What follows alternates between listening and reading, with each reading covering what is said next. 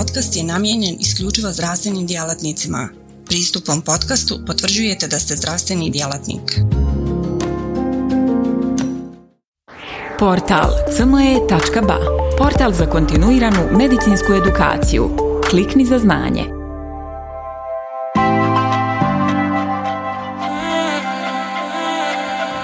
Poštovani kolegice i kolege, u uvodnom dijelu današnjeg predavanja o trimetakoru e, ja ću govoriti o ulozi ovog lijeka u tretmanu stabilna gene pectoris te o njegovom mehanizmu djelovanja.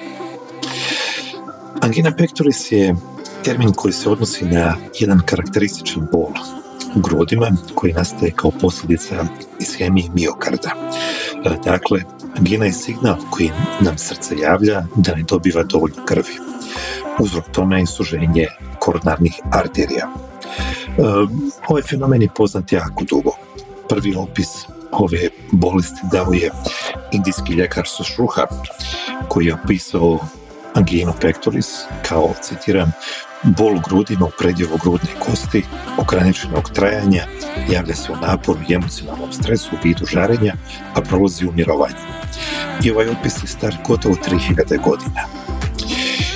E, s jedne strane, iako se ovome e, definiranju problema malo toga ima što dodati u današnje vrijeme, tretman bolesti se naravno drastično promijenio u zadnjih nekoliko decenija, da ne govorimo o zadnjih 3000 godina. Tako da e, bolest tretiramo u današnje vrijeme na nekoliko načina. S jedne strane, cilj nam je ukoliko je moguće ukloniti sušenje arterije koje dovodi do ishemije miokarda. I u velikoj većini slučajeva taj tretman se danas uh, obavlja putem perkutarne koronarne intervencije, odnosno implantacijom stentova u koronarne arterije. Uh, s druge strane, uh, hiruška operacija, odnosno bypassi, su također vrlo čest modalitet liječenja ove bolesti i rješavanja problema suženja koronarnih arterija. E, s druge strane, e, veliki broj pacijenata se tretira neinvazivno, znači farmakološki, odnosno davanjem lijekova. E, koji god modalitet liječenja da je u pitanju, ciljevi tretmana su s jedne strane ublažavanje simptoma, koji mogu biti jako izraženi i ometati normalno funkcioniranje pacijenata, a s druge strane poboljšanje prognoze ove bolesti. E sad, e, legitimno se možemo zapitati zašto u današnje vrijeme uopšte farmakološki tretman još uvijek postoji. Zašto sve pacijente ne operiramo ili ne stentiramo kad već imamo tako razvijenu interventnu kardiologiju u današnje vrijeme. Pa razloga ima puno navešćemo neke od njih. E, prvo, revaskularizacija čak i uspješna e, ne rješava uvijek problem angine pectoris. Tako da recimo i nakon stentiranja oko 30% pacijenata i dalje ima anginozne tegobe. Tako da su prinuđeni uzimati lijekove. E, nadalje, intervencija nije uvijek moguća. Recimo, nekad je anatomija koronarnih arterija nepodesna za stentiranje ili za operaciju, što ćemo demonstrirati na ovom primjeru ovdje. E, na slici lijevo imamo prikazanu desnu koronarnu arteriju koja u svom distalnom dijelu ima jasno e, prisutnu stenozu od nekih 90%, koja sigurno ometa protok krvi kroz distalni dio arterije. Međutim, osim tog lokaliziranog suženja, ostatak arterije izgleda jako lijepo, arterija je velikog kalibra, glatkih zidova i tu će stavljanje stenta gotovo sigurno riješiti problem pacijenta vrlo uspješno.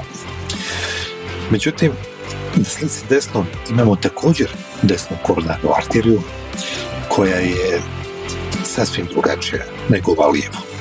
Ova na desnoj strani je difuzno oboljela, čitavom dužinom je irregularnog lumena, malog kalibra sa brojnim kolateralama, sasvim nepodesna za stenting, a i predstavlja loš target za hirurgiju. Tako da, iako se radi o bolesti desne koronarne arterije u oba slučaja, U slučaju desno, samo farmakološki tretman dolazi u obzir jer ove druge opcije liječenja praktično nisu, nisu opcije za ovog pacijenta. Nadalje, neki pacijenti koji bi se trebali operirati nisu dobri kandidati za operaciju jer imaju loše vene koje se ne mogu upotrijebiti za bypass. E, kod nekih pacijenata periproceduralni rizik je previsok. Neki pacijenti imaju komorbiditete koji onemogućavaju razmišljanje o trajnom rješavanju bolesti i tako dalje i tako dalje. Uz sve to i perkutana koronarna intervencija i operacije su skupe procedure koje usto sa sobom nose rizik za pacijenta. Tako da uvijek moramo dobro vagati ko nam je pravi kandidat za pojedinu intervenciju. E, nadalje, kada govorimo o stabilnoj angini pectoris, e, sve do sad urađene studije su e, pokazale da invazivni tretman, znači operacije, stentiranje, ne smanjuju mortalitet, niti smanjuju rizik nastanka infarkta miokarda u budućnosti. Znači, kod stabilan angine pectoris mi uglavnom radimo te intervencije da bi popravili simptome pacijenta. Šta više, stvari su se dodatno uh, zakomplicirale, da tako kažem, nakon objave rezultata Orbita studije 2017. godine. To je interesantna studija utoliko što je uzimala kao ispitanike pacijente sa dokazanom signifikantnom koronarnom bolešću jedne koronarne arterije od najmanje 70%. I onda su nekim pacijentima radili stentiranje te arterije i eliminiranje suženja, dok su drugim pacijentima radili placebo proceduru gdje su pacijenti ubadali, gurali katetre, žice i tako dalje, ali nisu stavljali stentove. A pacijenti nisu znali da li su dobili stent ili ne. E, naknadno praćenje je pokazalo da čak ni u simptomatskom pogledu nema signifikantnih razlika između pacijenata koji su stentirani i onih koji nisu. Tako da je čak i učinak e, revaskularizacije u smanjenju simptoma malo postao upitan. Sve je to razlog više da dobro razmislimo da li ćemo uopšte pacijentu preporučiti stentiranje ukoliko se radi o stabilnoj formi koronarne bolesti, odnosno stabilnoj angini pectoris. I ova saznanja su reflektirana i u smjernicama Evropskog udruženja kardiološkog u tretmanu stabilne koronarne bolesti, odnosno stabilne angine pectoris, gdje, kao što vidite, prvi izbor liječenja su svakako lijekovi, beta blokatori, nitrati i tako dalje, Ukoliko to ne postigne dobru kontrolu simptoma, uključuju se dodatni lijekovi, između ostalog i trimetakor, znači trimetazidin, pa tek onda, ako se uz optimalnu farmakološku terapiju ne uspije postići dobra kontrola simptoma, onda se može razmotriti PCI ili eventualno CABG kao uh, način tretiranja ovih pacijenata. Nakon što smo nadam se dovoljno argumentirano, e, objasnili potrebu za farmakološkom terapijom u tretmanu angine pectoris, pozabaviti ćemo se malo bliže samim trimetakorom. Što se tiče mehanizma djelovanja, trimetakor spada u jednu noviju grupu lijekova, to su takozvani metabolički lijekovi, koji svoje djelovanje baziraju na modificiranju metabolizma miokarda, prije svega metabolizma stvaranja energije u srčanom mišiću i da bismo to djelovanje razumjeli, morat ćemo se malo pozabaviti i metabolizmom srčanog mišića i nekim specifičnostima srca kao organa. Uh, važno je znati da je srce organ koji naravno kao i svaki drugi, e, svaki drugi organ zahtjeva energiju za svoj rad. Međutim, srcu treba više energije nego drugim organima. I to iz više razloga. Prvo, srce je daleko najjači mišić u tijelu, čak i u dubokom snu, u najmanje intenzivnom radu.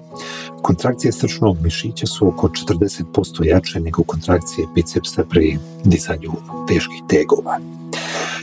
Nadalje, srce radi neprestano, od prije rođenja pa sve do smrti.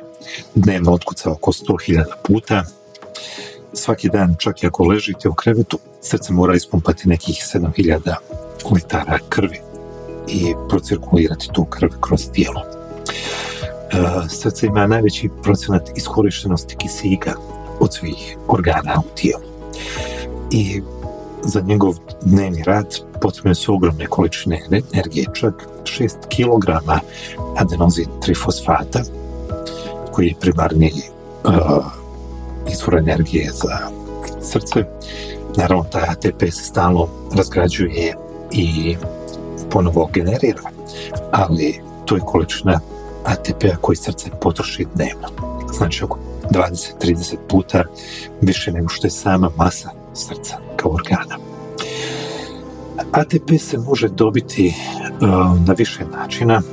Uh, daleko najvažniji su aerobni načini proizvodnje ATP-a, mada i anaerobni ima jednu uh, anaerobni metabolizam također ima jednu malu ulogu. Kao substrat srca je omnivor, znači sve jed, koristi proteine, glukozu i masne kiseline, ali ipak e, dva načina proizvodnje ATP-a su dominantna.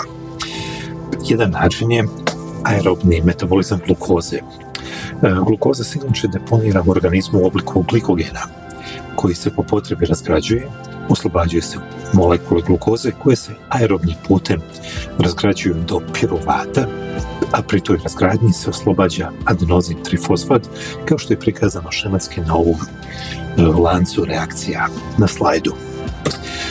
E, drugi način stvaranja adenozin trifosfata je takozvani Krebsov ciklus ili ciklus limonske kiseline. E, također prikazan na ovom slajdu kao, ilustracija. E, tu se vidi da se ATP stvara oksidacijom acetilkoenzima A. Acetil-CoA se stvari dobiva prije svega iz masti, mada može kažem iz drugih substrata. Jednom kad se stvori njegovim daljim metaboliziranjem stvara se ATP.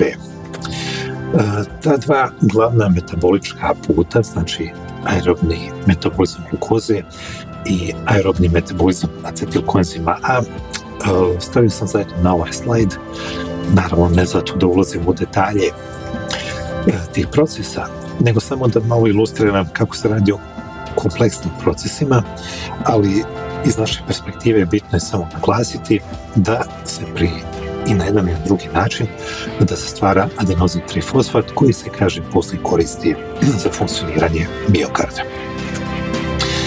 E, srčani mišić ima neke karakteristike koje ćemo ovdje naglasiti. Prvo, e, za razliku drugih organa u tijelu koji za stvaranje energije koristi prije svega glukozu, srce oko dvije trećine svoje energije dobiva iz slobodnih masnih kiselina, a oko 20% energije dobiva iz glukoze. Znači, to je jedna razlika u odnosu na ostale organe tkiva. Drugo što nam je bitno znati je da se više energije može dobiti iz masnih kiselina nego iz glukoze, ako posmatramo istu količinu tvari. I to je ujedno i razlog zašto srce koristi upravo masne kiseline kao izvor energije. Jednostavno, na taj način se može proizvesti više energije. Dalje, ono što nam je bitno je da je potrošnja kisika veća pri oksidaciji masnih kiselina nego pri oksidaciji glukoze. Znači, masne kiseline imaju prednost utoliko što se iz njih dobiva više energije po jedinici mase, ali s druge strane imaju nedostatak što se za taj metabolizam troši više kisika po jedinici, a, po jedinici mase nego što je slučaj za glukozu. Tako da ako gledamo koliko se adenozin trifosfata proizvede po utrošenom kisiku, vidjet ćemo da se da je tu glukoza efikasnija u smislu da se više energije dobije korištenjem uh, određene količine kisika ako se metabolizira glukoza, nego ako se metaboliziraju masne kiseline. E sad, kod zdravog srca i zdrave krvnih žila, razumno je koristiti masne kiseline. Znači, cilj nam je prije svega da se stvara energija, srce troši ogromne količine energije i onda će koristiti masne kiseline jer su one u energetskom smislu bogatije. A kisika i onako ima dovoljno i to što se troši pojačana količina kisika za zdravo srce nije bitno. Međutim, u situaciji kada postoji ishemija srčnog mišića, kada srce ne dobiva dovoljno krvi i kisika, metabolizam miokarda se mijenja. I to se mijenja na vrlo veliki i vrlo kompleksan uh, broj mehanizama i načina. I um, koji daleko prevazilaze uh, današnju temu i mi se nećemo detaljno upuštati u sve njih naravno, nego ćemo samo uh, opisati nekoliko osnovnih promjena koji su nam iz praktičnih razloga bitne za današnju temu. Pa evo krenimo redom. Prvo rekli smo da srcu treba jako puno energije i da tu energiju prije svega obezbjeđuje oksidacijom masnih kiselina i oksidacijom glukoze. E sad, kako jedan i drugi mehanizam koriste kisik za stvaranje ATP-a, kada kisika nema dovoljno, jedan i drugi e, mehanizam pate, e, ne uspijevaju biti e, u cijelosti e, realizirani. Tako da će proizvodnja adenozin trifosfata biti smanjena jer jednostavno nema dovoljno kisika da bi se ti oksidacijski procesi sprovodili. E, kako je srce jako osjetljivo na pad adenozin trifosfata, ono se adaptira na njegov e, nedostatak time što usporava i slabi snagu svoje akcije, te smanjuje potrošnju ATP-a, a s druge strane pokušava povećati stvaranje ATP-a. I to povećava ga tako što usmjerava metabolizam ka forsiranju oksidacije masnih kiselina. E, zašto? Pa zato što ranije već smo objasnili da se na taj način proizvodi veća količina ATP-a, barem u teoriji, kada ima dovoljno kiselika. Problem je kada kiselika nema dovoljno, taj uh, mehanizam je kontraproduktivan, jer već smo ranije objasnili da oksidacija masnih kiselina troši više kiselika po jedinici proizvedenog, proizvedenog ATP-a nego oksidacija glukoze. Tako da u situaciji kada kiselika nema dovoljno, forsiranje oksidacije malih kiselina, masnih kiselina paradoksalno dovodi do smanjenja proizvodnje adenozin trifosfata. Jer jednostavno postojeća ograničena količina kisika se troši iracionalno, odnosno troši se više uh, kisika za proizvodnju ATP-a nego što bi uh, se trošilo kada bi se forsirao glukozni metabolizam. I znači to je jedan od problema uh, koji se javlja u, u situaciji s hemijom. Drugi problem je taj što kako je količina kiselika smanjena, još taj kiselik usmjeren ka oksidaciji masnih kiselina, nema dovoljno kiselika za oksidaciju, oksidaciju glukoze. Tako da se aerobni put razgradnje glukoze i stvaranje pirovata uh, reducira. A metabolizam glukoze postaje anaeroban. I metabolizam se znači usmjerava takozv, ka takozvanom korijevom ciklusu, odnosno ciklusu anaerobne razgradnje glukoze preko stvaranja laktata, odnosno mliječne kiseline. Problem sa ovim metabolizmom je prvo u tome što je manje efikasan i njime se stvara manje uh, adrenozin trifosfata nego aerobnim putem, a osim toga uh, javljaju se drugi problemi. Naime, laktat koji bi se trebao uh, transformirati u pirovat, ne može se transformirati zato što je i za taj proces potreban. Pa onda dolazi do nakupljanja, prvo do stvaranja laktata, drugo do nakupljanja laktata koji se ne može dalje izmetabolizirati. Laktat potom dovodi do ćelijske acidoze, a acidoza sama po sebi dovodi do niza uh, poremećaja ćelijske funkcije. Uh, u prvom redu do preopterećenja ćelije sa kalcijem, znači količina kalcija se povećava.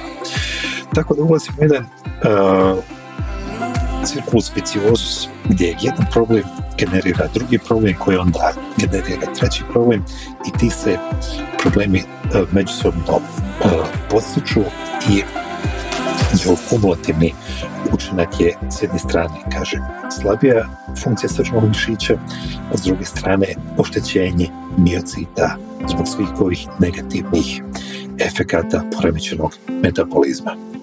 I sada konačno dolazimo do trimetakora, do njegove uloge u moduliranju metabolizma miokarda.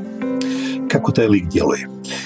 Pa on djeluje tako što djelimično inhibira oksidaciju masnih kiselina. E, konkretno, on inhibira jedan važan enzim u procesu ove oksidacije. E, za one koje to zanima, taj enzim se zove 3-ketoacil koenzim A tiolaza i njegovom inhibicijom e, metabolizam se usmjerava sa oksidacije masnih kiselina na oksidaciju glukoze. E, zašto nam je to bitno u ovoj situaciji? Pa iz nekoliko razloga. Prvo, e, oksidacija glukoze je efikasnija u energetskom smislu, jer bolje iskorištava kisik, odnosno za istu količinu kisika, ovim načinom proizvešće se više ATP-a. E, nadalje, ako dolazi do oksidacije glukoze, bit će manje izražen e, anaerobni proces razgradnje glukoze, pa će stvaranje laktata biti manje nego što bi inače bilo, pa će i ćelijska acidoza biti manje izražena, pa će i sve one posljedice, negativne posljedice acidoze biti manje izražene. Znači, kažem, e, metabolizam je kompleksan, pa i ovaj učinak trimetakora također kompleksan, ali to su glavni pozitivni učinci. E, također ono što je zanimljivo kada znamo ovaj mehanizam djelovanja, jasno nam je zašto se trimetakor može kombinirati sa praktično svim drugim lijekovima koji inače koristimo u kardiologiji. Znači on je u hemodinamskom smislu neutralan, može se kombinirati i sa beta blokatorima, i sa kalcijom antagonistima, i sa AC inhibitorima, i sa nitratima. Znači njegov, njegovo djelovanje ne ometa i ne interferira sa djelovanjem svih ovih drugih lijekova koji su nam u ovoj situaciji također veoma bitni. E, također nešto što će biti zanimljivo za dalje tog predavanja, e, ovaj metabolički učinak ne odnosi se samo na anginu pectoris. Ovo jeste lijek primarno za liječenje angine pectoris, međutim, postavilo se logično pitanje da li se taj pozitivni metabolički učinak može primijeniti i kod drugih bolesti srca gdje ishemija igra ulogu. I rađene su istraživanja u kontekstu akutnog infarkta miokarda i hemijske kardiomiopatije i zaista istraživanja su pokazala da je učinak trimetakora u takvim e, kliničkim kontekstima pozitivan, što siguran sam će kolegi u daljem e, toku predavanja detaljnije objasniti i demonstrirati. Ja vam se zahvaljujem na pažnji. Portal cme.ba Portal za kontinuiranu medicinsku edukaciju. Klikni za znanje. Svaka revolucija počinje s idejom. U svijetu medicine ta ideja je neprekidno učenje, stalna evolucija i kretanje ka sve preciznijem i personaliziranijem pristupu. Dobrodošli na cme.ba, budućnost kontinuirane medicinske edukacije. Na cme.ba vjerujemo da medicinski stručnjaci nisu samo praktikanti, već inovatori, pioniri, istraživači mogućnosti svako novo otkriće, svaka nova tehnika, svaki novi komad znanja je korak prema zdravijem i sretnijem svijetu. U duhu onih koji su se usudili razmišljati drugačije, kreirali smo online portal koji pruža više od puke informacije. Nadmašuje tradicionalne granice edukacije, nudeći imerzivno, dinamično i beskrajno prilagodljivo iskustvo učenja. Baš kao što skalpel u rukama vještog hirurga postaje instrument iscijeljenja, CME.ba u rukama radoznalog medicinskog stručnjaka postaje instrument unapređenja. Srce naše platforme je jednostavnost. Razumijemo da je vaše vrijeme neprocjenjivo, da svaka sekunda može napraviti razliku. Zato smo dizajnirali cme.ba da bude jednako intuitivan i efikasan koliko je i inovativan. Inspirirana najboljim svjetskim sučeljima, naša platforma vam omogućava da zaronite u bogatstvo znanja bez ikakvih ometanja ili kompleksnosti, kada god to želite i gdje god to želite, donoseći svijet medicine na dohvat vaših prstiju sa elegancijom jednog, besprijekornog dodira. Na cme.bac susret ćete se sa neprestano rastućim univerzumom sadržaja kuriranog od strane regionalnih i globalnih stručnjaka. Interakcija sa vrhunskim umovima u medicinskom polju, uključivanje u revolucionarna predavanja i dobivanje znanja koje će transformisati vašu praksu. Ali ne smatramo se zadovoljnima s trenutnim postignućima. Obavezali smo se na kontinuirano poboljšanje težimo da cme.ba ostane zlatni standard za online medicinsku edukaciju. cme.ba je medicinska stranica za one malo bolje, iscijelitelje, inovatori, profesionalce koji se ne boje prekoračiti granice i preoblikovati medicinu. cme.ba je mjesto za vas. Razmišljajte bolje, učite bolje, budite bolji. Stoga kliknite za znanje i pristupite na cme.ba gdje učenje nikad nestaje, gdje strast susreće profesiju, gdje medicina susreće inovaciju.